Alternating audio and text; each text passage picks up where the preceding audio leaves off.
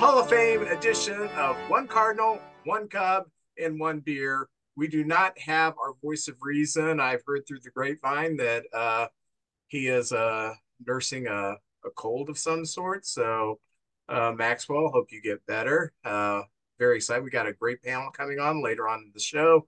Want to start off by asking you to like us on Facebook, and you can contact us through one card, one cub, one beer at gmail.com. You can always support our efforts through Patreon. You go to patreon.com, just search one cardinal, one cub, and one beer, and you can support our efforts. We're so appreciative of that, appreciative of that.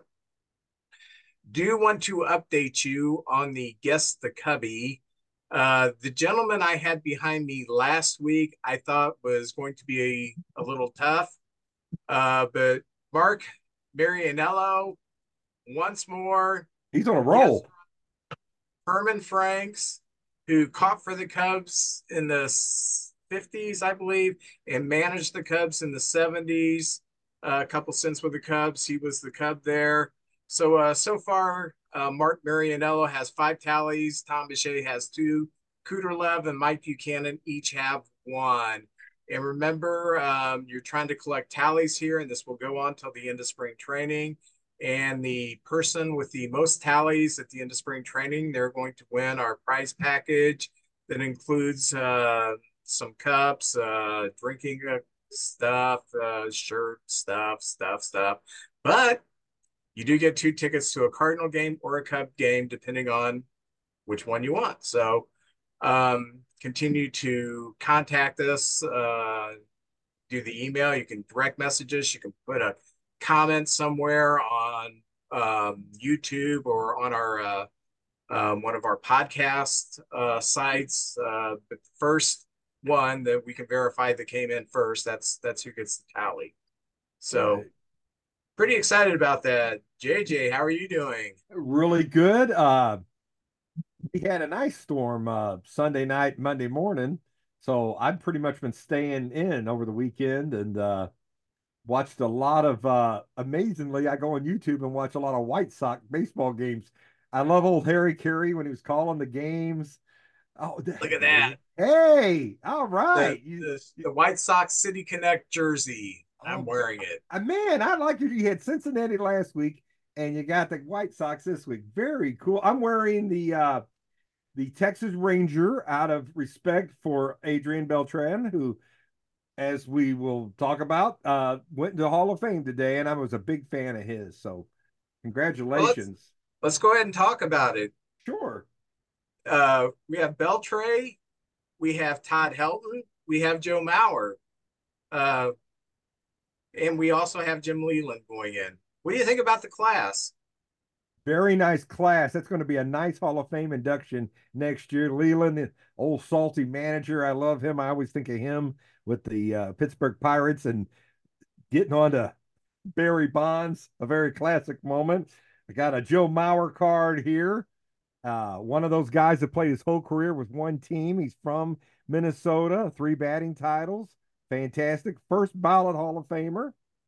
Uh, we have, uh, like I said, uh, Beltran, and I only have Dodger cards I could find before we started uh, doing the thing tonight. But uh, I was down in Texas, and they really started uh, revving up the statistics and how great a player he was. Not that he needed it, because in my book, I, I did a lot of research. I think he might be the third greatest third baseman that ever existed, and there's not a whole lot of third basemen in there. 18 third basemen now with Beltran. That's 19 third basemen in there, and of course, uh, oh, uh, Todd Helton. And I have a couple cards of Todd Helton as well, right there, and uh, quarterback for the uh, Tennessee uh, football team as well. Yeah. Yes. So. Uh, now, Beltre had a weird career he started with the Dodgers and they gave up on him kind of early and shipped him to Seattle where he was kind of in obscurity. Yeah. And then he went to Texas and he was relatively in obscurity there too because they're just not high profile teams. he did go to two World Series with the Rangers. Um, but he was one of those players he kind of reminded me of Hank Aaron Um, not that he hit a bunch of home runs like Aaron did, but it's like one day in the early 70s, everybody woke up and said, Hey, this Aaron guy from Milwaukee, he just might catch Ruth. And nobody could believe it. And it's like one day we all woke up and boy, Adrian Beltre, he's uh he's gonna get three thousand hits pretty soon. Man, that's that's an automatic ticket to the Hall of Fame. He kind of did it under the radar. Um, but think about it, if he would have stayed with the uh with the Dodgers with that high profile, my gosh, he he would be on commercials everywhere. Yeah, they did give up on him. And you know, if you look at his stats from 29, because usually you can see like Acuna Jr., you can see how every year he's just getting better and better and putting up these incredible numbers. He put up nice numbers, but it wasn't earth shattering. And the Dodgers let him go. But he really didn't hit his stride till he hit about 30 years old. And from then on, he was on fire. And I've got some stats here. Uh, as far as war, he is fifth all time behind Schmidt, Eddie Mathews. Oh, I'm sorry, he's third behind Schmidt and Eddie Mathews, who I do think are the two greatest third basemen that ever lived. And then Wade Boggs is right behind him, and then George Brett. So if you're in that company right there and played that many years, that's pretty amazing. And in almost every statistic, there's only a couple Hall of Famers ahead of him. And and uh, like batting average, it's only uh, Boggs and Brett that are ahead of him as uh, for batting average as a third baseman. That's a very tough defensive. I mean, that's a very tough position. Uh, sometimes with those screaming line drives down there, the hot corner, you're kind of taking your life in your own hand. He also was a great hitter. And I, Vince, one thing I remember about him so much is I seen a lot of times he would go down to one knee when he's swinging and hit a ball that was kind of, you know, a sinker that was going out of the strike zone. He knock it out of the park, you know, and he hated his head being touched they'd always take the helmet off and everybody touch his head and he starts swinging in the dugout and stuff like that. But he was a team leader. A lot of players, I do think on that team, he was the star of that team. You know, he was the star of those Ranger teams through those years. So congratulations. That's a great story.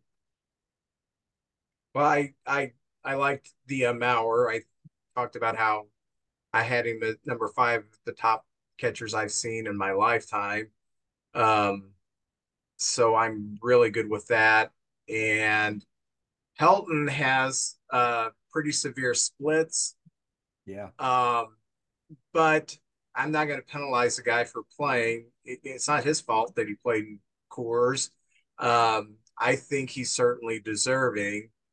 And uh, the other two guys who are kind of on the outside looking in, uh, Wagner, who I think will get in next year. I think next year's his last year of eligibility, and uh, I just know there was there was a few years where he was just so good. Um, and I mean, he had a long career of greatness, but there was a couple years where he was certainly at the top.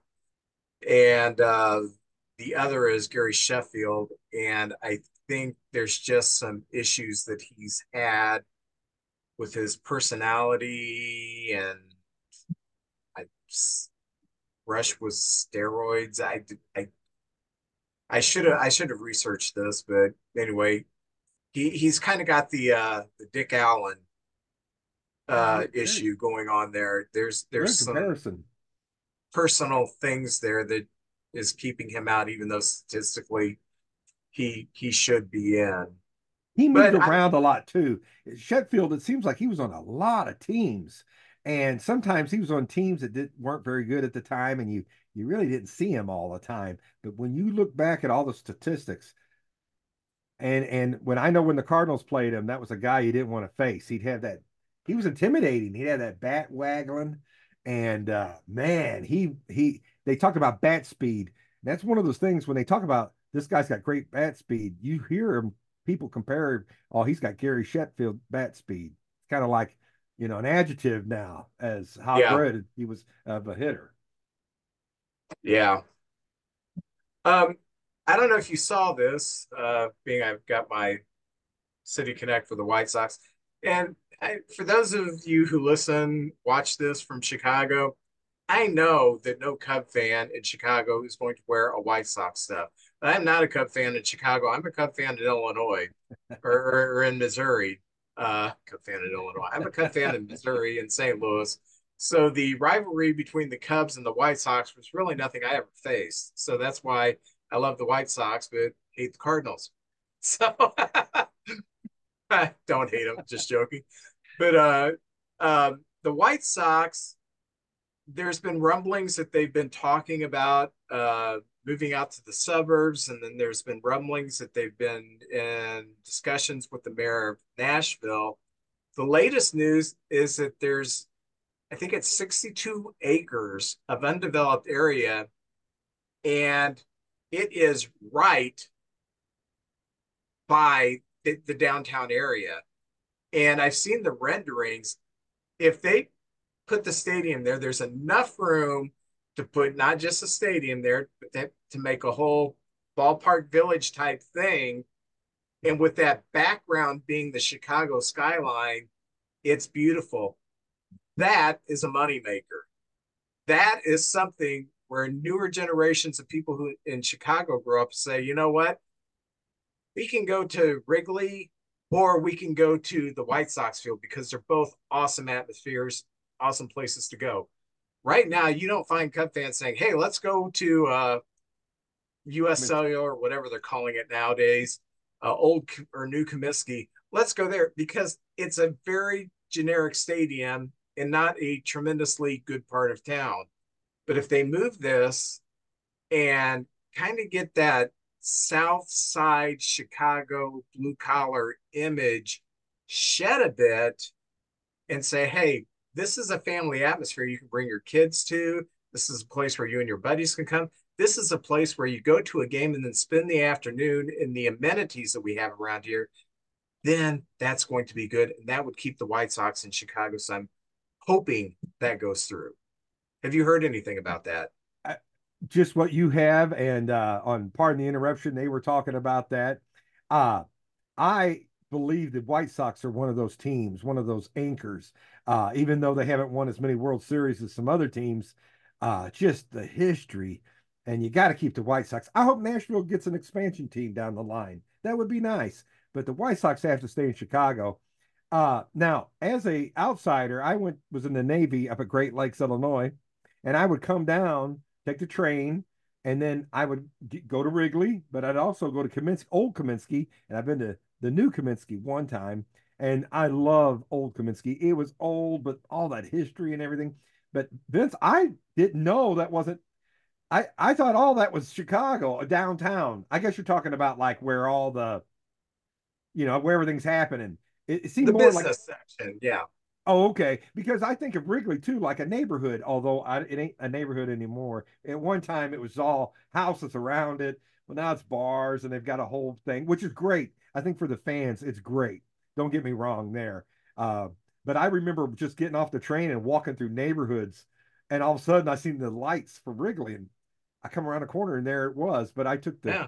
the train out to where Comiskey was, and um, and you're right. The new one is a very generic stadium, and there's not much. They got those pinwheels still from the old days, but uh, you know, and they honor some of the old players with you know some uh, uh, poster kind of things hanging down.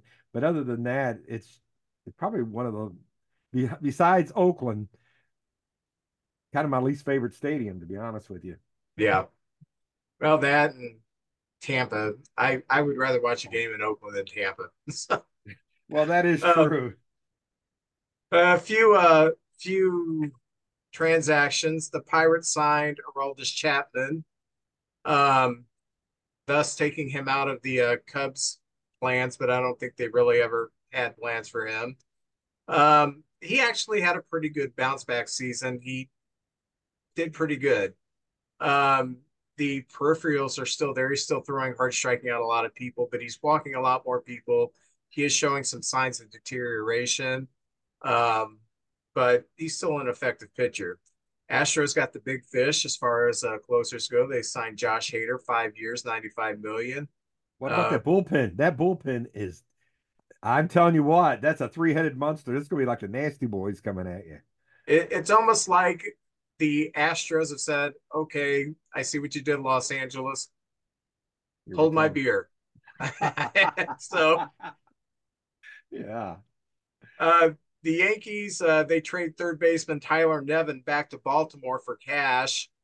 Um, excuse me, the Tigers do. Um, and uh, I only bring that up because uh, Tyler Nevin, know, he's not hit much in the majors. I think he's got like a low 200s batting average. But I've always found it weird that in the in today's day and age, they still trade people for cash. You know, you're not he's not worth a player, but you know, here's six hundred thousand. You want six hundred thousand? Yeah, we'll take it. So uh, I just found that a little strange. Yankees signed Luke Weaver. Oh, yeah. Right. Um, the Giants signed Jordan Hicks, so he's uh he's doing good out there. Uh, the now, did, did you did you hear that part of that is they he wants to try to be a starter. Yeah, they're going to stretch him out to be a starter. He tried so, it in St. Louis, and it just oh, it, it, wasn't successful. But I wish him well, and uh, they got they got him. So let, us see what happens. I, I I hope he does well too. Um, seems to be a very likable guy. Yeah, his his statistics have not matched up to his stuff. They've been good, but as a closer, which he, he has been, when you're throwing 105, you you think you would be yeah. you'd be lights out. You would be Mariano Rivera, but he's had some he's had some hiccups now and then as a closer. Um, so maybe a starter is going to suit him better. Uh, the Angels sign uh, Robert Stephenson, who was probably uh, a better fit for the Cubs than uh, Chapman or Hader. Um, but uh, he's going to the Angels to that show. So um, that's the only really major transactions. So what, what's going on in Cardinal land?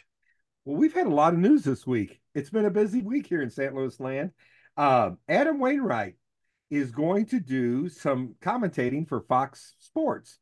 He did really well in the playoffs. I really he's first of all, he's knowledgeable. He's a likable guy. He's every interview I've ever heard with him. If you haven't had a chance to hear Adam, the fans that are not in St. Louis or don't hear him on KMOX or uh, Jimmy the Cat Hayes always talks to him, loves him. He's so funny and he's knowledgeable and likable and entertaining. So I think this is a perfect fit, and I wish him well. And this could be we could look back at this and say, man, I forgot he was a pitcher. This guy's such a good commentator because you know, like a few people, athletes have come along. You you know more as a, a, announcer, so we'll see what happens there. But I'm I'm glad he's done it, and I knew that guy would land on his feet somewhere, Vince. Yeah, that's nice to see that. Uh, Matt Carpenter is getting a contract to come back to the Cardinals and try to make the team out of spring training. It's a league minimal.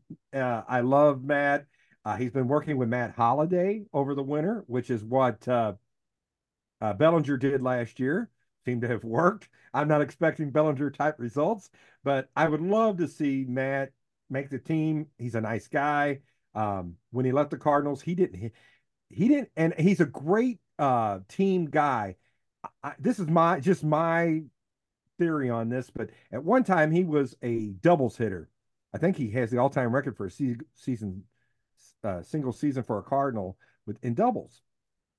And when Oscar Taveras passed, we needed some power from anywhere we could get it. And I think they wanted they told him he needed to hit more home runs, and I start I think he started pulling everything after that.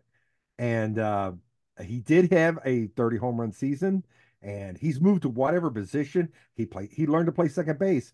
Was he a Gold Glover? No, but he was a solid second baseman. He played first base. He played third. Whenever we're you asked him to. Um, so I think the the having him be a power hitter kind of messed up his swing a little bit. But the last three years with St. Louis, oh, it was a rough. He didn't have much success, and we and we do love him. He went away and for a while with the Yankees until until he got hurt. He was on fire, and with the Padres, he got hurt, and uh, I don't think he was doing real well. So he's back with us. A lot of Cardinal fans I hear are not happy about this. Oh, look at the Cardinals, how cheap they are. They went and got this. It really didn't cost us anything. They're paying for most of his contract. It's a league minimum. He might there's a lot of times you invite veterans to spring training and they don't make the team. But sometimes you find a diamond in the rough and they make the team. Do I expect them to be to make the team? Mm, probably not, to be honest. What do you think about that, Vince? Have you heard a lot about that? Yeah, I, I've heard a lot, and I've read the same comments you have that you know fans are kind of uh, not excited about it. And Right. yeah, it's not like they went out and they got Bellinger or Ohtani or something like that, but they're not looking for a guy to go out there and take uh 550 at bats. Uh, you're looking strictly for to see if this guy can still hit, have a professional hitter on the bench who can DH once or twice a week uh, against right-handers, but you know can also go in and pinch hit. And if he doesn't make it, he doesn't make it. I don't think it's a big deal. You're you're not looking. This isn't. This wasn't the signing that's going to take you to the World Series. This is a piece you're trying to fill with a guy who could possibly fill it. So, what the heck? I don't. You know, I I always tell people it's not my money. I don't care. You know, it's not my money. If the Cardinals want to give him a league minimum contract and give him an opportunity to, I don't know, minor league contract or whatever, let him do it. What if he comes in and he takes 200 at bats, hits about 260, and pops about eight or 10 home runs? That's awesome. Yeah, I'll take that. Yeah. And I, you got the veteran presence on the bench too. yeah, and uh, we've heard some things, some rumblings about um, leadership, Cardinal leadership. You know, I don't have any access to the you know the locker room or anything like that, um, but it sounds like it's kind of uh, Donovan uh, and uh, Goldie, and maybe Carpenter could help. You ne- for some reason, you never hear about Arenado and uh, and leadership. So I don't know what's going on there. It'd be nice to have him back on the team. He always took good at bats. He would foul balls off, and even if he struck out, sometimes he'd see seven, eight, nine pitches in a bat. Yeah. And nowadays, And, when these pitch counts, you know, and if he does hit 260, that means his on base percentage is going to be north of 340 because he is going to take his walks. he'll take it. Yeah, he takes walks, which is great. So we'll see. I think that's a, a, a good chance, and it'll be good to see him down at spring training. Let's see what happens. Um, you talked about uh, money for a player. Well, the Cardinals had a guy that came up and back and forth to the minors, James Naile. He's a local kid uh, around the Cape Girardeau area. I liked him. I went to a game, his family all decked out with James Naile jerseys, and he was warming up in the bullpen and got actually in the game that day. And uh, but he is actually going over to uh, Korea uh, to their league and for cash considerations, and he's going to try to see what happens over there. A lot of players have went overseas and uh, found a new pitch, found themselves. Miles Mikolas is one of those type players, and he came back and had a much better career. So we wish him all the well, James Naile. Uh, love that guy, and I hope he does well. And I'd love to see him again in a Cardinal uniform. Um, and the last thing that happened in Cardinal land is uh, Tommy Edman. He signed a two-year extension uh, onto his contract, and he avoids arbitration because sometimes when the player and the team get into it and they're, you know, saying they don't want to give you as much as you want, sometimes there's bad feelings. So I love Tommy Edman. He's a fast guy. He steals three years in a row. He's been two over 30 and one, I think, 28 stolen bases. So about 90 stolen bases in the last three years, which is very good. And uh, utility guy, uh, plays everywhere. So I'm glad he's back with the Cardinals and uh, and he's going to be a big part of the team this year. So that's it from Cardinal land right there.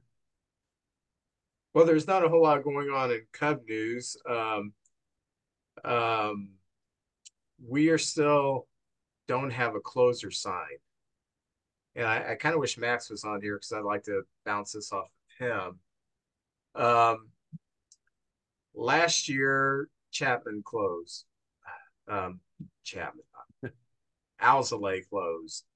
Um, but he had he dealt with some injuries, so you know, and he was injured down the stretch when we completely fell apart, and the pitching just completely fell apart.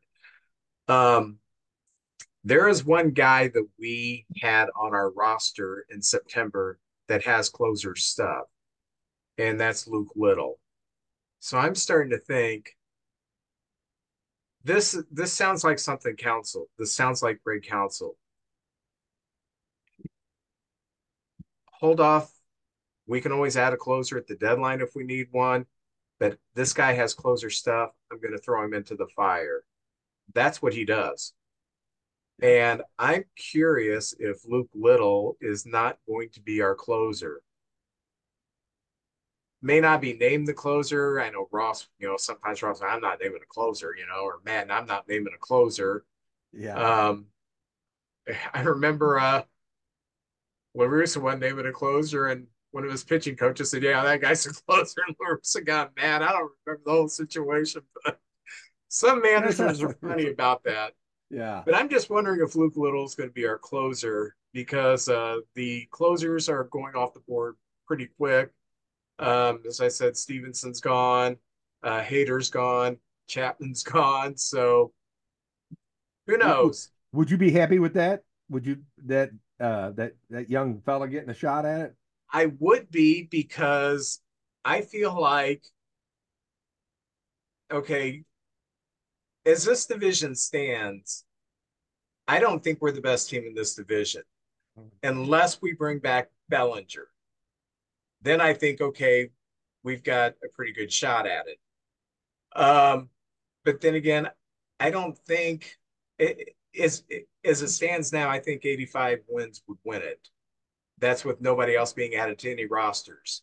Um, if we add Bellinger and, and shore up third base with uh, Matt Chapman or someone, um, then I think, all right, then we're the team to beat.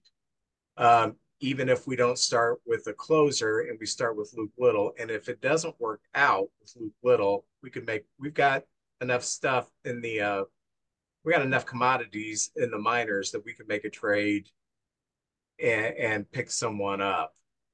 So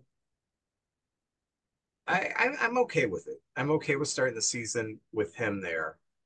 Um, I I I do. I there are a lot of teams that don't like to tie up closers long term, and there's a reason because that kind of stress on an arm they blow out. That's true, and it's always a gamble. So you know, spend your money elsewhere. Let's see if this guy can do it. If he can't, uh, come June, get aggressive, package uh, a few of these minor league talents, and hit a team that's already 20 games under 500 who has a closer they can get rid of. So, sad news in Cubland. Uh, Hall of Famer Ryne Sandberg uh, has uh, metastatic uh, prostate cancer, and uh, that's that's the issue when it's already spreading. So it's not good news, um, but we keep him in our thoughts as uh, they go through the whole uh, cancer process, which is just as bad as the disease. So, uh, but that's really all that's going on in Cubland. So, uh, you know who who I think our new closer should be for Chicago. You know what? If you can't get Mariano Rivera, you call in uh, our buddy Jeremy Connor from the bullpen. Jeremy Conner. Jeremy Connor is going to close for the Cubs this year. Comes a time in every man's life when he needs some advice on relationships. You need to listen to the podcast DMDR, which stands for Dating, Marriage, Divorce, Remarriage, from my good friend Jeremy Connor, the Dr. Phil of the Boot Hill. You can find DMDR on Spotify or whatever platform you choose to listen to your podcast. Welcome to the panel. We have the four most beautiful faces you've ever seen in your life on a different podcast because right here you've just got us. Uh, welcome back, Phil. How are you doing? Uh, it's a it's an honor to be here, uh, contributing to my favorite podcast, guys. Oh, thanks for oh, having thank you, thank you, thank yeah, you. that, yeah. Ray, how are you doing? I'm a little under the weather, but I'm doing good. Um, thank you for inviting me back. It's always fun watching you guys and being on here. All right, man. This is a Hall of Fame roundtable right here tonight on Hall of Fame Day. Okay, Hall of Fame. Adrian Beltre, Joe Mauer, Todd Helton, the newest members to go with Jim Leyland. Are we pleased with this? Yes. Uh, I am. I I uh, I, this is kind of what I picked. I had all these statistics and everything, and this is I thought Gary Sheffield, being his last year, might get in there, but he didn't. He'll have to go to the Veterans Committee to get in. But uh, I picked. I did pick Helton. I I had three going this year, and three made it. So I I, I guessed right. I was thrilled to see Beltre get in and also Helton. I am a little. I, I didn't have Joe Mauer as a first ballot Hall of Famer, and I am very frustrated that Matt Holliday didn't get more support than he did. Yeah, he's going to fall off the ballot, isn't he? Yes, he uh, only got four votes, so he will not be allowed on the ballot next year. And so, one of the stats that I like to use when I consider whether or not a guy should be in the Hall of Fame is a stat called Hall of Fame Monitor that was created by Bill James. And it is a stat that is essentially designed to measure a player's prestige because what it does is it awards points for achievements and accomplishments and awards. It's like if you win Rookie of the Year, you get one point. A Gold Glove is good for two points. An All Star Game selection is good for three points, and so on and so forth. Um, MVP, Cy Young Award, even being the starting pitcher of a World Series game, all has points associated with it. And I feel like that's a really good uh, way to measure just how many times and how many ways a guy has found himself on top of the baseball world. And, you know, it's the Hall of Fame, right? Not just the Hall of Very Good or the Hall of Statistics. And the way the number is set up, if your Hall of Fame monitor is 100 or greater, it is likely that you will eventually be inducted into the Hall of Fame. And if your Hall of Fame monitor number is less than 100, it is likely that you will eventually be forgotten about by the baseball world writ large. And just to give you an example, um, Albert Pujols is uh, around 12th all time in Hall of Fame monitor. His Hall of Fame monitor score is 334, which means he's more than triple your you know, likely Hall of Famer. No brainer. Um, yeah, Scott Rolen, who got in recently, his Hall of Fame monitor was 99. You know, so right there on the cusp. And I think the awards and accomplishments that he had with Philly from being rookie of the year on up to the awards and accomplishments that he had with St. Louis and being part of the MV3 all added up to push him uh, across the finish line and into the Hall of Fame. And Joe Mauer's Hall of Fame monitor is 92. And for me, uh, you know, the Hall of Fame monitor doesn't measure whether or not a guy is deserving of going into the Hall of Fame. It just measures how many accomplishments he's had that might typically be ascribed to a Hall of Fame resume. And so for him to only get, or for him to get first ballot into the Hall with a monitor score of 92, I mean, Jim Edmonds had a Hall of Fame monitor of 89 and didn't make it through his first ballot.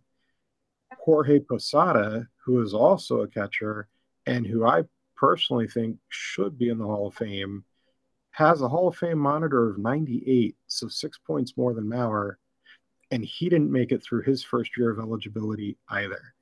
And so I expected Mauer to get a lot of support. I did not expect him to get first year over the line kind of support. You know, he's now the 60th player in Major League Baseball history to go into the Hall of Fame on his first year of eligibility. And I think he's a Hall of Famer. I don't think I would put him in the Hall over some of the guys who will get to come back next year. Um, and maybe even some of the guys who won't get to. Well, concerning Mauer, um, his his point score could have been higher if he was not catching at the same time Rodriguez was catching. That blocked him from some gold gloves. Sure. Um, he's also a catcher who's won three batting titles to go along with the stellar defense. Um, and I, I, appreciate what you're saying, and I get what you're saying. Um, and I, I'm I was surprised he got in on the first ballot, but I, I also read where statistically he's the seventh best catcher statistically in the history of baseball, and there are a lot of catchers underneath him who are in the hall. So when you break it down by position, maybe it's a little more impressive. Um, I, as I said before we started rolling here, I can't believe uh, what did Billy Wagner do wrong? I don't think anything. And I know for a good period of time in the ninth inning, who would I want to come in to the game but Billy Wagner? He was he was that dominant. And someone threw out the name of Trevor Hoffman before we started rolling here. Trevor Hoffman's Hall of Fame worthy, and he was a great closer. Um, but I don't remember any real defining moments. He pitched a lot for a mediocre team. Uh, I'm just, I would rather have Wagner than Hoffman. Now, that brings me to this point Todd Helton. Todd Helton, if you take his away stats, he's nowhere near Hall of Fame. Nowhere near. He is below Steve Garvey, you know, as far, as far as his away stats. So he's one player who really, really, really benefited from Coors. So I'm not saying Helton shouldn't have made it in there. I was surprised that Helton made it in, but Wagner didn't. And as far as Gary Sheffield goes, there's just so much baggage there from when he was young and he was intentionally throwing the ball into the stands from third base because he wanted out of Milwaukee, and he admitted that to the to the brush with steroids and stuff like that. And he wasn't the most nice guy all the time. So, and being this was his last shot, I thought maybe he would get in, but he didn't but I understand why he didn't because there are human beings still voting and human beings remember some of this stuff. So there's my two cents on the Hall of Fame. I'm, I'm not going to argue with anything. I, no, I never heard the statistic that you came you had uh, a while ago about the Bill James one. I just learned about the Jaws one, and uh, of course, War's been around for a while too. I'm one sure. of those. I'm the oldest person here. I go bat. I test you know, uh, batting average, RBIs, home runs, and I know baseball's kind of the statisticians are getting away from that kind of thing. But I look at that, and another thing we were talking, you talked about Posada, who I think could very well be. You know, there's no right and wrong answer, but sometimes it helps if you play in the same place for a long time. You kind of get that legendary status, and also if you're the best player on your team. Like uh, Joe Mauer was probably the most identified star on the Twins during his years there. Uh, Posada, who's a very good player, but you know you had Jeter, who has casts a huge shadow, and A Rod and Bernie Williams, and you know who you know who's better, Bernie Williams, Posada. They're both very very good players. Heck of some heck, and then of course the greatest reliever that ever lived played for the Yankees at that time too. So he kind, I think that kind of hurts him in a way a little bit. Will he get eventually? I think there's a pretty good chance right there. Um, yeah, I don't think Wagner did anything wrong, to be honest with you. And he's got statistics of war and that that Jaws better than some Hall of Famers that's in there. Uh, I think he ranks uh, and all the guys ahead of him are Hall of Famers. And then the Jaws numbers is equal to the Hoffman one. So you know, I could see him getting in. Doesn't he have one more year of eligibility? I think he has. One Yeah. more year, and I think he's so close. I think he missed by five votes. Mhm. So maybe next year. And uh, the only slam dunk, like I thought Beltre was a slam dunk. Like that Oh, yeah. guy, no way. He's probably the third greatest overall third baseman that ever lived. I think you go Eddie Mathews second, and of course Mike Schmidt first, in my book anyway. But uh, I think next year Wagner's got a real good shot of, of making it. And uh, anyway, it's been great. And Ichiro's coming on to the uh, the ballot next year, and I think he's the only slam You dunk. think he'll make it? Yeah, I think there's, I think there's a pretty good chance. Ray, what did you think about the ballot this year and the the election and all that? Well, I wrote down a list of who I thought was going to go, and in the order I wrote uh, Beltre, Helton, Wagner, which I was surprised he didn't make it, honestly. Then It's like Mauer. And then uh, I also just added Sheffield, Beltran, and uh, Chase Utley in there because I thought those guys are real close or should be in. They're they're right there. So Right that's there. the the six or seven that I came up with. I I knew Beltre was, you know, probably for sure.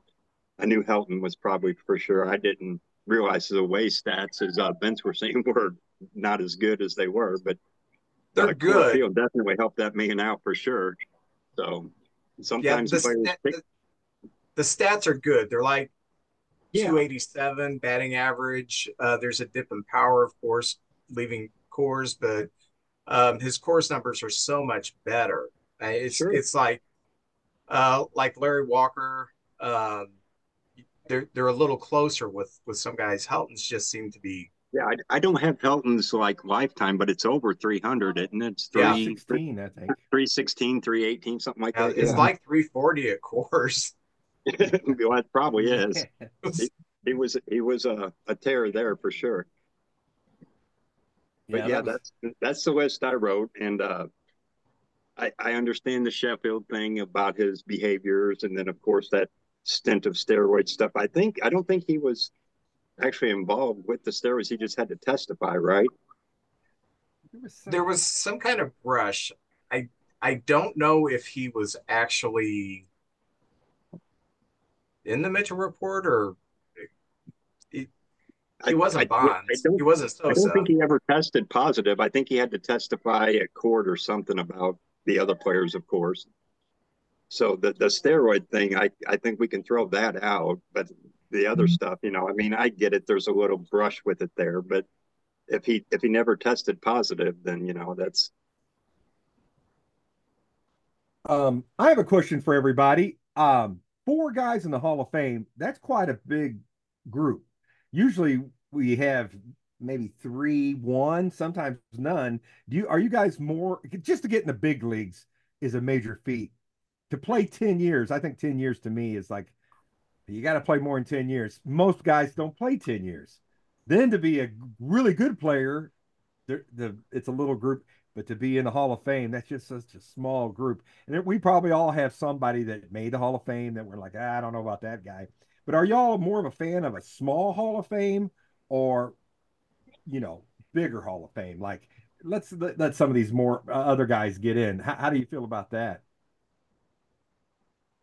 Ray, what do you think about the a big? You like a big Hall of Fame where you get more like you know, um, sure. like you mentioned Uh, about eight nine guys there. Uh, would Sure. you like to I, see I, that kind I would I would be in favor of a bigger Hall of Fame. It's uh these guys, you know, some of them play very very well and just never get that chance to get in there. And like you said, you know, there's some people that we think should be in there that are not there and that kind of stuff. I mean, there's why not let them in? You know, there's if they're right there on the cusp and like uh I, who's the other guest? I'm sorry, I forgot your name already. Bill. No.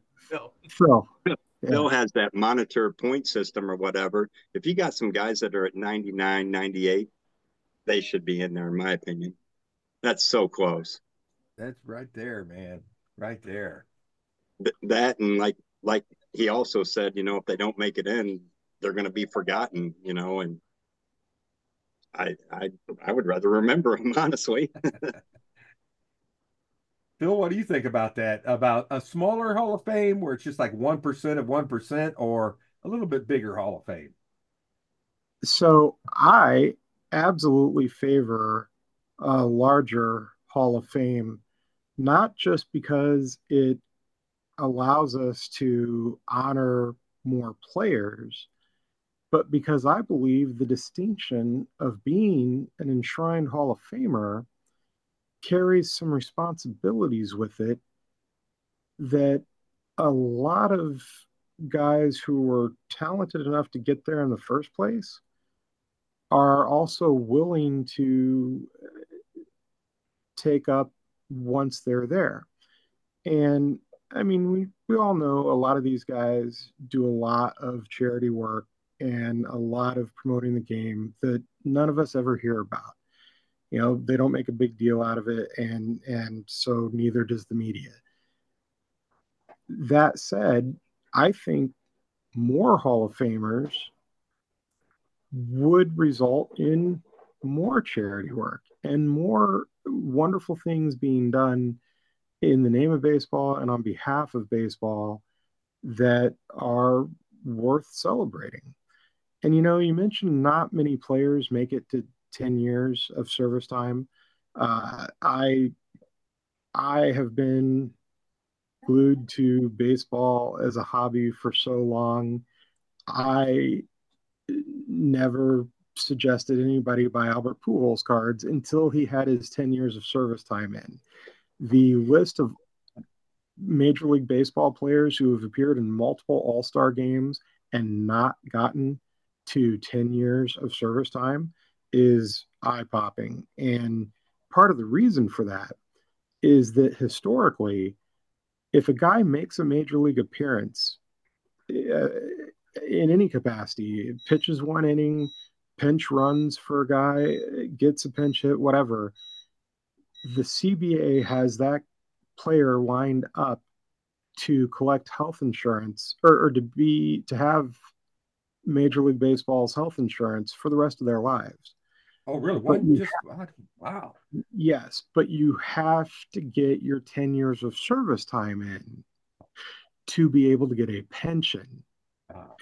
And you would be amazed at how many guys get seven or eight or nine years of service time in, and then all of a sudden can't catch on with a team, can't get a contract anywhere, and therefore are stopped from getting a pension.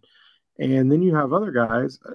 I, don't know if anybody remembers the name Mike Greenwell, but he oh, was yeah, a Boston. Red Sox outfielder, a very talented guy who has since admitted that he hated almost everything about being a major leaguer. He hated the travel, he hated the uh, dealing with the fans and the media. I mean, he just he loved baseball, but he hated being a baseball player and he actually retired as soon as he had like 10 years and one day of service time and was guaranteed to get his pension. Uh, for me,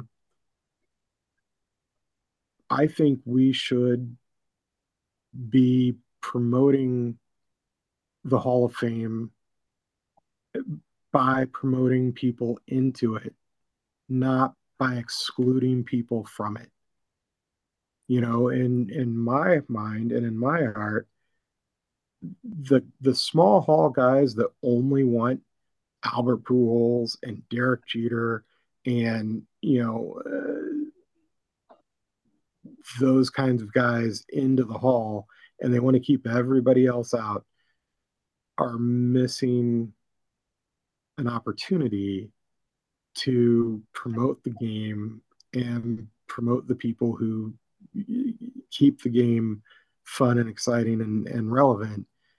And that's why I am a large Hall of Fame guy. Oh, that's cool. I had never thought about it from that aspect as a uh, uh, promotional aspect of the good that can be done with the game, the good that is done with the game, uh, charitable work and stuff like that. Because you say uh, BB Richards is going to be at such and such, okay, big deal. But when you say so and so, Joe Mauer or Todd Helton now, you know, Hall of Famer, that's a draw, and you're going to raise more money. So Um, I like your perspective on that. Thank you. I I'm that I want a small Hall of Fame. I just want three people in there, all Cubs, Banks, Jenkins, Williams. That's it. That's it. That's all there is. Now, I, I'm the oddball here. I like a small Hall of Fame because whoever you are that go in, you're going to be mentioned with Ruth and Aaron, DiMaggio and Williams. And um, I, I like St. Louis and the Chicago and all these teams have their team Hall of Fame. And you know, we got Jason Isringhausen in there, and I love Jason Isringhausen. I, I, you know, nothing against him, but I would not put him in the in the regular hall. But I will tell you this: I went to uh, Texas Ranger Stadium in 2020, and they were actively promoting Beltre, who didn't really need them to you know, talk about how great he is. But they had Beltre, everything up there because it meant so much to them. Because now one of theirs was going into the hall, and he was going to. I'm sure he's going to go in as a ranger, you I'm know. Sure. And uh, this is now great for them. The Rockies. I don't know if anyone has played their whole career there and went in. So now they have one of their own, and he will be like their Ernie Banks and Stan Musial. This is our guy. And I will say one thing about Helton that this stat hadn't been mentioned, but I, I like this stat. In a day where people strike out so much, Todd Helton, over the course of his career, uh, walked 160 more times than he struck out. You don't really hear about that anymore. I mean, that's the old way with the Yogi Berras and the DiMaggios and things like that. So that was a stat I, as I was going through everything, that kind of surprised me. I didn't know. Oh my gosh, that's it was so hard to strike that guy out. So anyway, I, there's a little uh, little love for Todd Helton there. yeah, he was always a handful for the Cubs, no matter where they played him.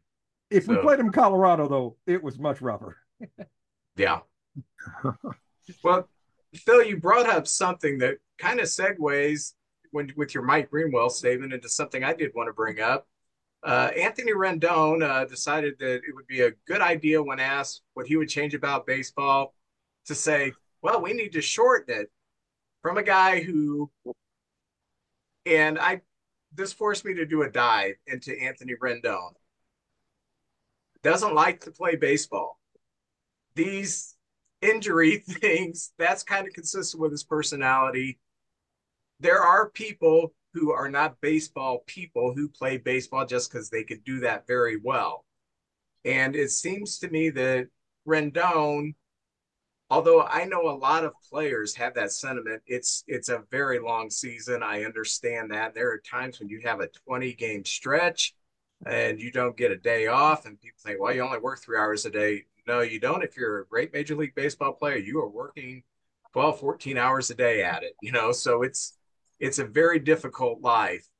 Um, but when you've had the reputation he's had since signing that monstrous contract, you got to read the room a little bit and say maybe this statement shouldn't come out of my mouth.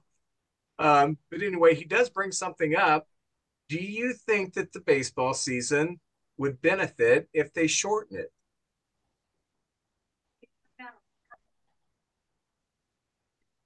Anybody can jump in. I see. I don't think so, honestly. Uh, I like it the way it is. I, I don't like the way the playoffs are done. That's the only only gripe I guess I have about it anymore because the playoffs, I, home field advantage should, you know. I was telling JJ about this. I guess a month or two ago. I said people have home field advantage. All the games should be played at their home. You know they won. You know they won the division. They won ever. They shouldn't have to go anywhere and play that's just my outlook on it. But the, the the length of the season is fine. I I could watch it all year long. Honestly, they could make it, uh, you know, twelve months out of the year, and I'll, I'll watch it and listen to it on the radio every day. I would also. Uh, I I am absolutely against shortening the regular season, um, and uh, it's easy for me to say because I'm not trying to do the job every day. But I would actually be in favor of increasing the number of games played. And I I don't think you have to change the calendar to make that happen.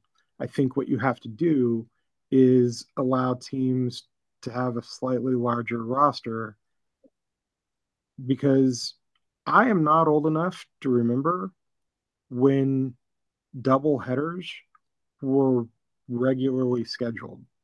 I am. You know, I, yeah, yeah, I remember those. Well, and you know, I did grow up here, and Ernie Banks is famous for saying, "Hey, let's play two. You know, he, he and even in my own life, I mean, if I'm dressed ready to go at work, I'm ready to work and I want to work all day long. And I know that there have to be baseball players who feel that same way and who have that same kind of passion for what they do. And it's unfortunate that a guy of Rendon's stature is apparently not one of them. Um, and I actually I heard a woman who was covering the Nationals at the time that Rendon got that contract from the Angels, who said nobody who was in the back of the room with the Nationals could believe Rendon got that kind of a deal from Artie Moreno um, because they all knew that Rendon wasn't a hundred percent bought in on being the best that he could be.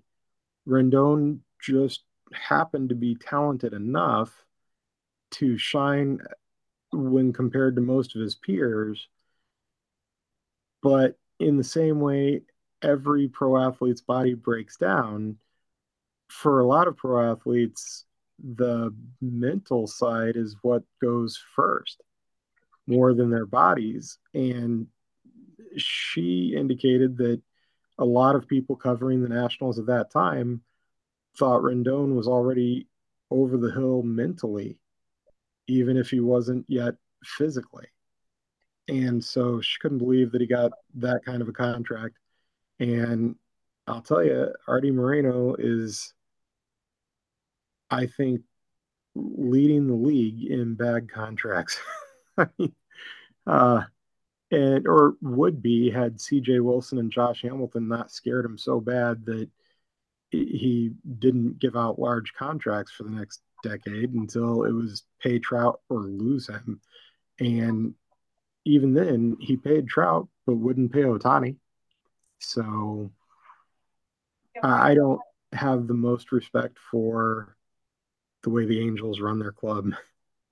Um, and uh, at the same time, I have so much respect for everybody who's playing the game because they want to be playing the game, which, for the record, is most of the guys who are out there because most of them haven't made any money yet.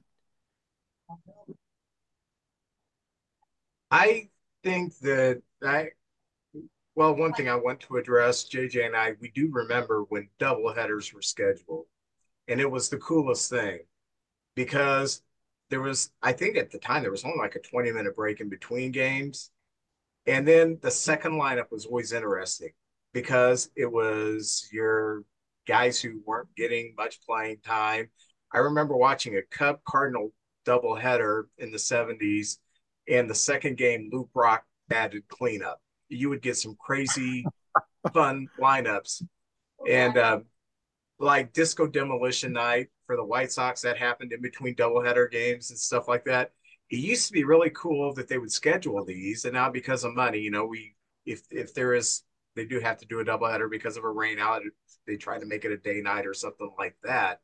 Mm-hmm. But I could go with I I I I don't know if I want to lengthen, but I don't want it shortened. I can keep the 162 schedule, but I wish they would sprinkle in a few double headers, scheduled double headers, to give players more time off to recuperate.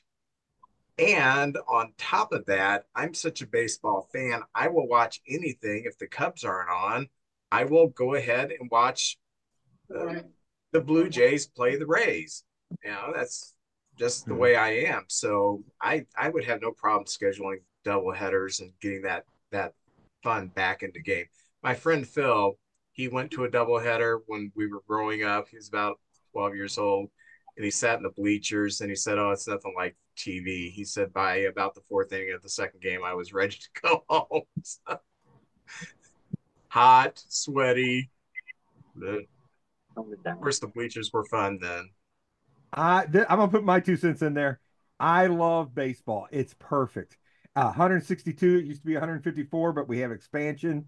It was set up so you could play every team in your division so many times, and the other, you know, the East and West, and you play them so many times. And now they've got three divisions, and now there's interleague play. But let's keep it at 162 because there's some sort of like in the NFL. It was I remember 12 games. Now it's set what 17 and mm-hmm. yeah. now everybody's breaking every record that ever existed. It's like, oh, who's that Terry Bradshaw or Dan Fouts? These guys are just shattering these records. 162 is perfect because it's life. Spring comes, the flowers, the grass comes out, the ivy's kind of gray from the winter, and all of a sudden we hit the summer, the midsummer classic, the ivy's going on. We got the thing, we got the pennant races down the stretch, and everything kind of goes to sleep and goes to bed and in September, and we got the playoffs in October, and then we we go away for the winter, and I just think that's perfect.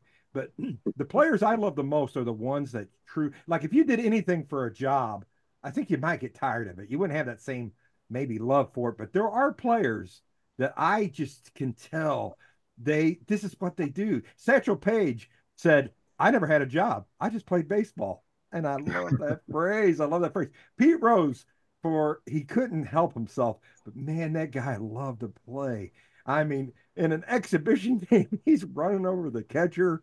He's diving like Superman into third base. I think Bryce Harper's one of those types of players. I think he truly just loves to play the game. We've had guys on our team, and I'll mention JD Drew. He never hurried off the DL.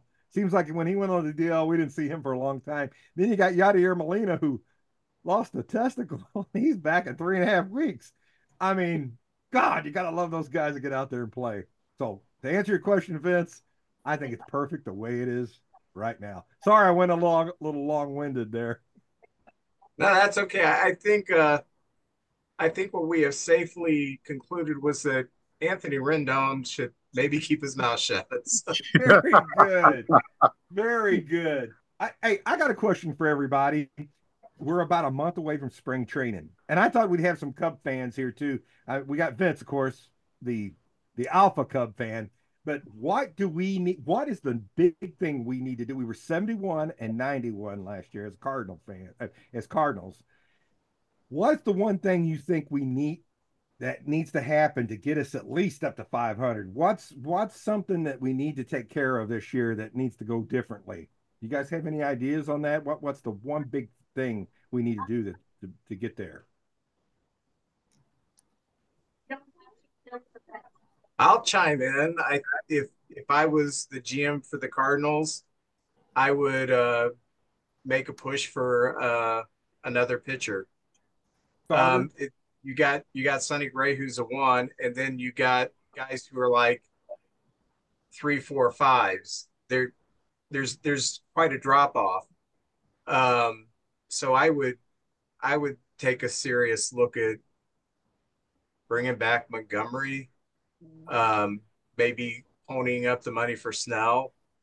Um, even though I can't stand watching pitch because I don't like the walks, but if if you're you know for, from an outsider looking in, I'm not going to get too hyped up about the Cardinals unless they get a, another front of the rotation pitcher and then I'm gonna like, okay, yeah, they're they're back in the driver's seat for the division. All right. Ray, yeah, you, got, you got any ideas I'm on, on I'm on, I'm on the same page as Vince there. We need one more pitcher at least, and maybe even some middle relief pitching. Uh, I don't know if they're going to do that before the season starts. They, I think they're just going to test this what they've got, and if it, you know, the first month or two it works out, then they're going to go after somebody you know, I I would hope they get. I hope they'd get Snell or you know I I not a big fan of Dylan Cease, and I think the White Sox went way too much for him. But you know he's probably the next best available. Um, I would even shoot for some more middle middle relief though, besides a starter. Um, I'm kind of like with Vince on that. We have our our ace, and then we have you know some guys that are right there three, four, and maybe even a five. Um, I I hope it works out, but I'm not, you know, I'm not sure if it's going to, and I'm, it, it's okay. You know, we Cardinals have down seasons, and I understand that. And we're in the process of, you know, coming off a real bad season. So there's only one way to go technically, and that's up. So um, I think one of the pieces with Sonny Gray was there. Lance Lynn coming back might be okay um, if he has a rebound year and doesn't give up any home runs. We'll take him. He'll give some home runs. Yeah. So I am a third generation, lifelong, diehard Cardinals fan. And for the last 10 years, I've been blessed to be able to go to about 70 home games a season. And this off season has been the quintessential Cardinals off season because the Cardinals have proven time and again that they are year in and year out two things greedy and cheap.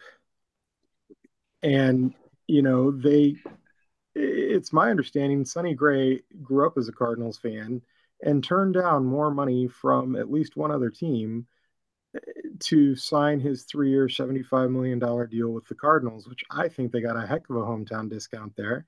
Um, but it's my understanding that he turned down more money from the Giants and told them, hey, uh, your taxes are so much higher in California than they are in Missouri. It's not really more money. So I'm going to pitch for the team I grew up rooting for. Uh, I understand Kyle Gibson pitched more innings than any other Orioles pitcher last year, but I have not forgotten that he was not their best pitcher last year. he was their third or fourth most weeks and most times through the rotation. Lance Lynn, I am shocked we brought him back. I thought he was in Mo's doghouse forever, and we've watched Mozeliak hold grudges. But I also thought Lynn looked pretty good in the first half last year and hurt in the second half last year. And then they traded him to the Dodgers. And down the stretch, he looked even worse. And then in the playoffs, was the one Dodger starter that just got blown up. So I am Kershaw did too. Oh, true. Yeah, I am crossing my fingers that this pitching staff holds up because what the Cardinals did was they got three sweetheart deals from three good old boys who want to be here and that's a a different way from how some of the better heeled teams have approached this offseason. And and frankly, one of the reasons the Cardinals became the Cardinals was because they were f- eons ahead of most other major league clubs in terms of radio revenue. You know, the, at one time the Yankees had the northeast quadrant of the United States and were the darlings of baseball, but the Cardinals had the southeast, the Southwest and the Northwest and were the darlings of everybody that didn't want to see the Yankees win uh, year in and year out. And, you know, KMOX is what catapulted the Cardinals from relative obscurity for the first 40 years, where they were the laughing stock of the National League, into being able to put together the Gas House Gang and win World Series titles left and right. And what we are seeing now is that the teams that have their own television stations are making the same kind of uh, jumps ahead of the teams that don't. You know, what allows the Yankees and the Dodgers and the Cubs and the Braves to keep winning and keep spending is they all have their own television networks. They have their own uh, TV stations promoting their product 24 7, 365. And the Cardinals are one of the five or six teams that it looks like are hurt the worst by the whole Fox Sports slash Bally's kerfluffle bankruptcy. I don't even understand exactly what's going on. I just understand that we didn't get to see Cardinal spring training games on TV last year because this was starting to become a thing. And I don't know that we're going to get to watch the Cardinals on TV at all this year because it's still being worked out. End quote. And so while I don't know how they would do it, the Cardinals are going to have to figure out how to do in television what the Cardinals figured out how to do in radio 80 years ago. If they're going to really want to start competing for world championships again. Well, my thought on all this is I hear a lot of people saying we overestimate our talent in the minors. Like, you know, the Cardinals uh, think I say that. I I hear from Vince all I it's like I put my head to the the, the seashell. You estimate overestimate your talent. But I think we've decided we this is a big pivotal year. We've decided we're keeping these guys. There's been a lot of interest for Dylan Carlson. Maybe after last year was a little less, and Gorman at second base. And you know these guys that we've had for about three or four years, they really need to step up and see some growth from them if we're going to compete with the Brewers and the Cubs and well the Reds and the Pirates too. I think they're getting better. This this division's up for grabs, and you know what we know what we're going to get. Uh, two years ago, we really leaned on Goldie and Arenado. Last year, they didn't have those MVP type years. They had good years, but not MVP years, and it really showed. And I mean, uh, we did move O'Neill and uh, Richie Incognito, or no, that's the lineman. the guy, the guy, the guy was Richie, uh, the, the outfielder with the goggles. We moved those guys, and we got some some talent for them, but we've pretty much hung on to everybody. Uh, Knizner, we just let him walk. I thought at least could trade him. Ivan, uh, Herrera is up now. I'm I'm big on him. Um, I, I think this is a big pivotal year to see if this young talent, of course, Winn and Walker, but they're so young. I mean, they're just they're babies. They're just starting out. But I think that's going to be the deciding factor. If this young talent can just stay, you know, make some improvements, strike out a little less, make a little more contact, um, you know, be healthy, be available. I think we could. I'm not saying playoffs, but I'm saying we could make a run at it this year. You know, but it's been like you said, uh, Phil. It's been a while since we've been a team that was even in consideration for a world championship. I'd say, you know, maybe the early 2000 teens. You know, like right there, 13, 14, 12, right in there. Ever since then, we've just been good, but oh, just okay kind of thing. You know. So th- this is the big pivotal thing for me is the young players making that next step, and that that's my answer to that question. What do you think about well, the Cubs? Gonna... What, what's the Cubs? What's what their big the Cubs? This is what I, if if if the season started right now and I had to put money down, I'd put it on the Reds. That's that's where I'm at right now. Young pitching. Um, they got I, some young pitching. If we can't get another bat in the lineup, um, and if we can't add something to the bullpen, um, yeah. Uh, but as it stands now, I, I would say the Reds with 85 wins. That that, that that would be my best guess right now. Okay. But we do have to, we do have to wrap this up on that sad note of me trying to talk about the Cubs. So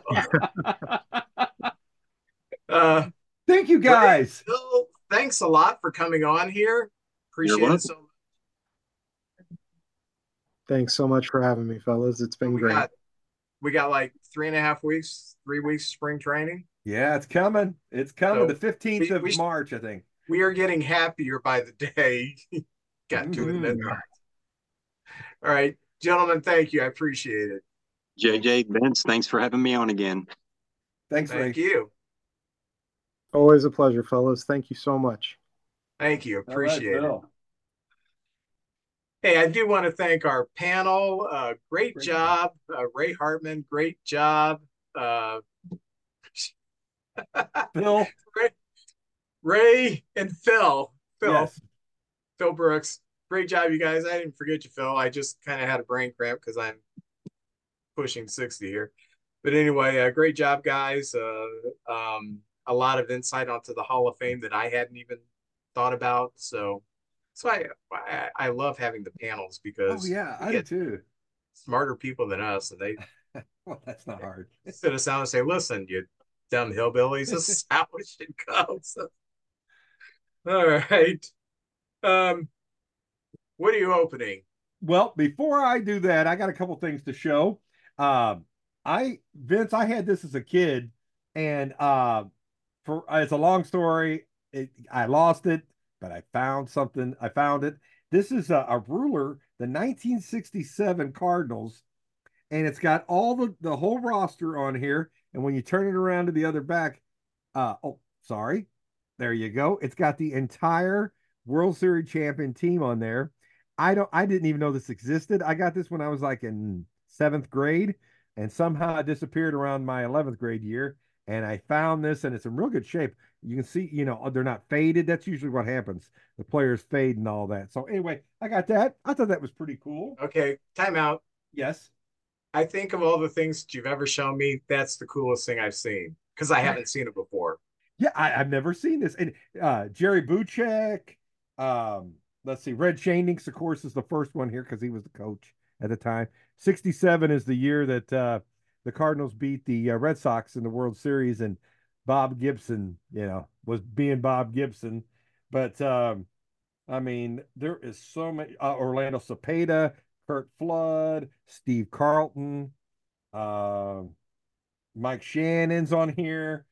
Oh, it's it's just it's pretty cool. Lou Brock, uh, Roger Maris, Julian Javier. That's one of my favorite names to say. That's that's pretty cool right there. So anyway, I've had that, and uh, I'm telling you what, the stuff from the '60s is starting to go up in price because it's getting rarer and rarer, especially to find it in good shape. Uh, I can't. I'm a postcard guy, and I got a Whitey Herzog, and I love Whitey, but he's get, he's over 90 years old now, so I've kind of been on a Whitey Herzog uh, binge right now, collecting all my Whitey stuff. That's a postcard of Whitey signed right there. So got that. And Vince, I worked. Oh, by the way, uh, the Grizzlies have a St. Louis Browns Day. We've mentioned this, and they've had six of them. And and they auction off the players wear brown uniforms, and they they have a, an auction, and all the money goes to charity, so you can get a Browns jersey. Uh, all kinds of Browns things around the ballpark. And one of the big things that day is a giveaway, and I have all the Brownie bobbleheads except the one this year, but now I have them all. Marty Marion, right there, wearing, and he's got the brownie on the sleeve. And I know a lot of people think, what the heck, JJ? What the heck's with the bobbleheads? I love the bobbleheads. All right. Bobblehead power. But I got Marty Marion. And this was my project over the weekend. And I don't really want to move it because it might flip. But I got, I made a Lee Smith shadow box. I got the autographed jersey. Vince, in honor of his Cub career, I have the blue over here and all the Cub cards. I got 22 of them. And then I've got the Cardinal ones. I got three autographed Cub uh, Cardinal cards here, some stickers, a bobblehead. They had a Lee Smith Day at the ballpark, an 8 by 10 that's autographed. And right there at the top, I've got a uh, an autographed ball of Lee Smith. He went in the Hall of Fame. It's Hall of Fame day here on the podcast. And he went in as a Cub. And as so, he played more years with the Cubs. But Lee Smith was one of my all time favorites. He'd come lumbering. He's a big, I don't know, six foot six, 250 pound man from Louisiana, and he'd lumber in from that bullpen and just throw BBs at you. And uh, man, so anyway, I just love that thing right there. So I just want to share that. That's awesome. Thank you, thank you. Yeah, I, pre- I appreciate that. So anyway, honestly, when you first sent it to me, I thought, why do you make a shadow box with Lonnie Smith? That's that was the first thing that came to my mind. Yeah. Skates. I don't know if you knew this, but uh, he was a very good basketball player. But he had yes. bad bad knees, and that's why he chose baseball and pitching over basketball. So that's pretty darn cool. Lee Smith, man, it's honor meeting him.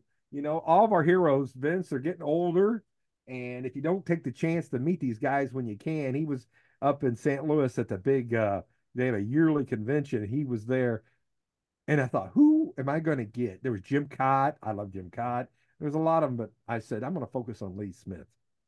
You know, and that that's great for the Cub Cardinal one beer, one Cardinal, one Cub broadcast because we uh he he represents both of our teams right there. Well, Vince, getting to the cards, I have the Topps this year's series two right there, and there's Judge on the front. And this year it's going to be fun watching him and Soto back to back in that lineup, man.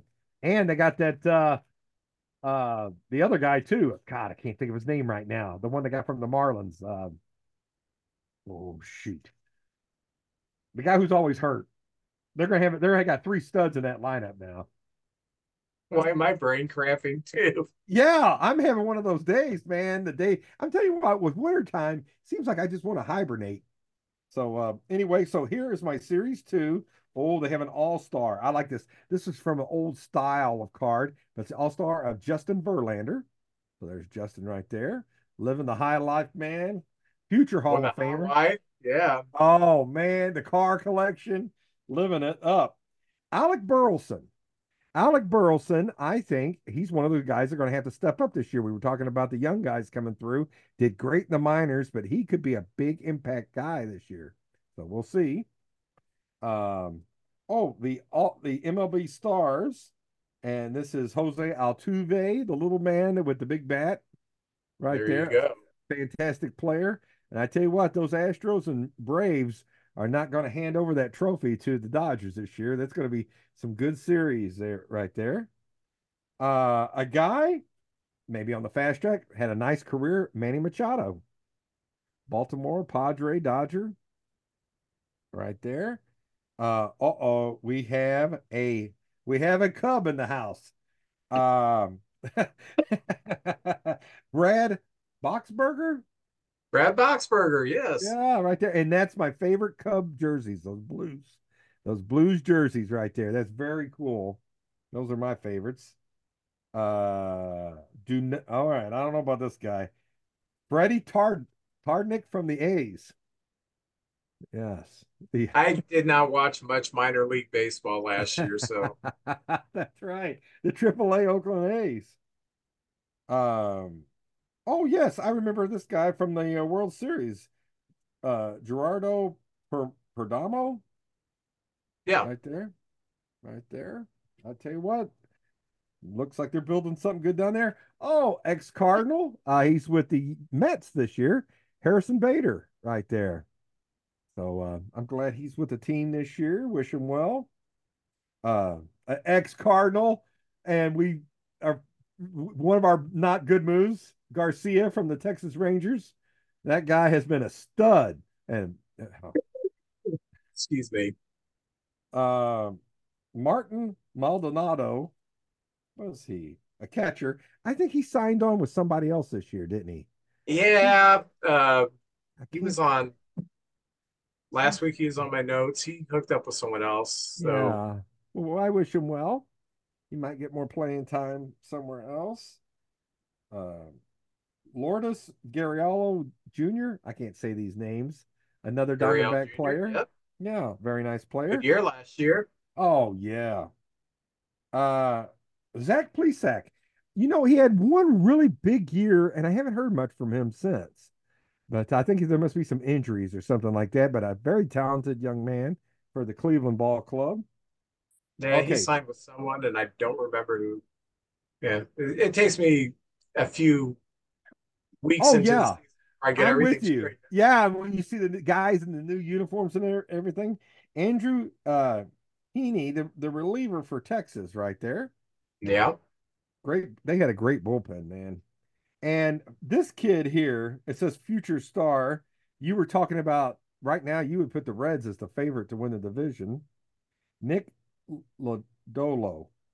And he is one of the bright young arms for the Cincinnati Reds. And look out, they they got a nice one two. Their their pitching staff's pretty good. They're all young guys and they all are very talented. So this guy recognize his name because I think he's got a bright future ahead of him.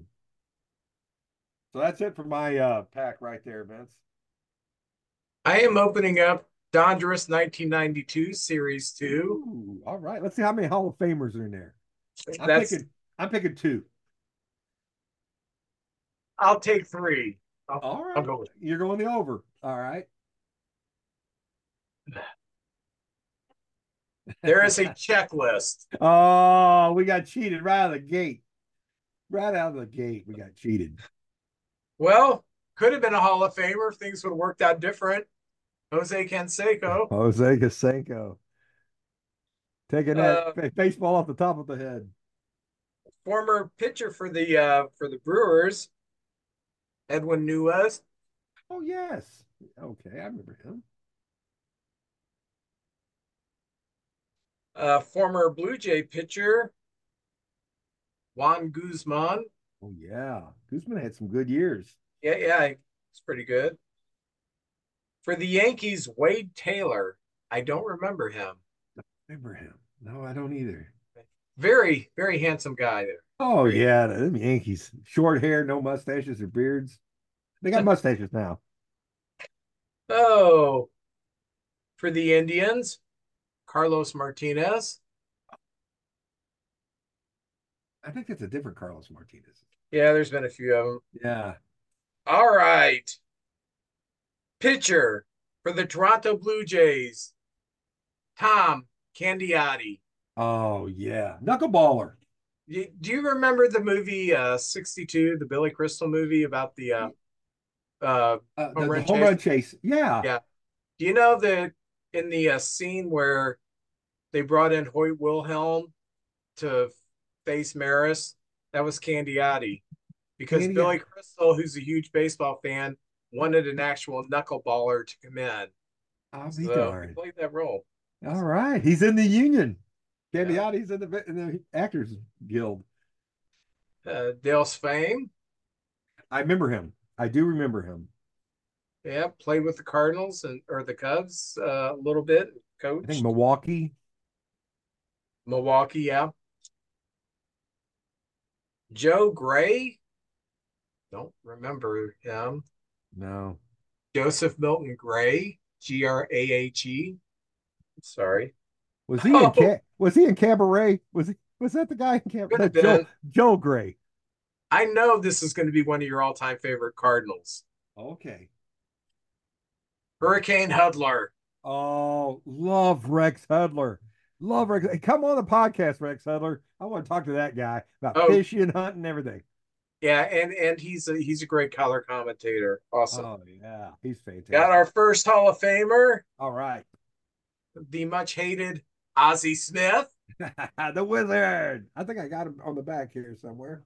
Uh, uh, former Reds and Mariners catcher uh, Dan Wilson. Yes, some pretty decent years. Yeah, I remember him. Uh, Seattle for sure. Yeah. Oh, we have Andujar Cedeno. I think he had yes. a stint with the Cubs, Astros. Uh, and we have Rance Mulliniks, decent career. Oh yeah, utility man. Yep.